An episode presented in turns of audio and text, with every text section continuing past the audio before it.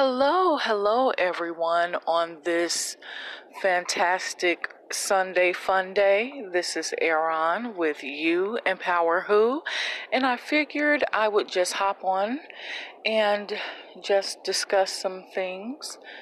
You know that Monday is coming up, so you need to get your things together for your projects. Stay motivated, get those things together and checked off of your list. Also, I am interested in, you know, having people on my podcast. We can chat it up and talk about some topics on here. And don't be afraid to let me know. So, that was really what I wanted to talk about today while you all enjoy your Sunday fun day. So, just let me know if you're interested in doing a podcast um, with me, and we can get on there and chat a little bit um, a wide variety of topics.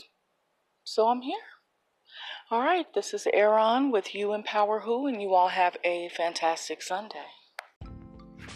Hey, y'all, this is Aaron with You Empower Who. I hope you all are having a fantastic Friday. And I just wanted to hop on here for a moment to discuss my recent vacation and um, so I went to Texas and California.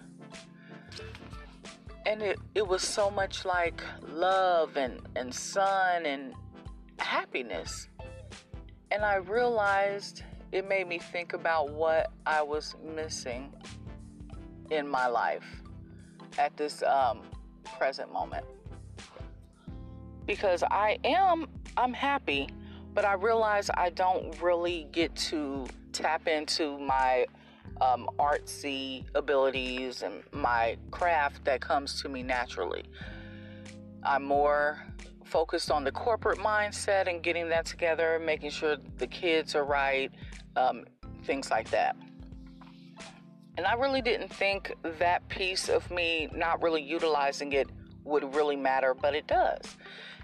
And so, between journaling and taking that vacation and speaking with uh, like minded artsy people about music, studio, tattoos, etc., it just showed me what I'm not utilizing. And that's something that I really need to tap into again.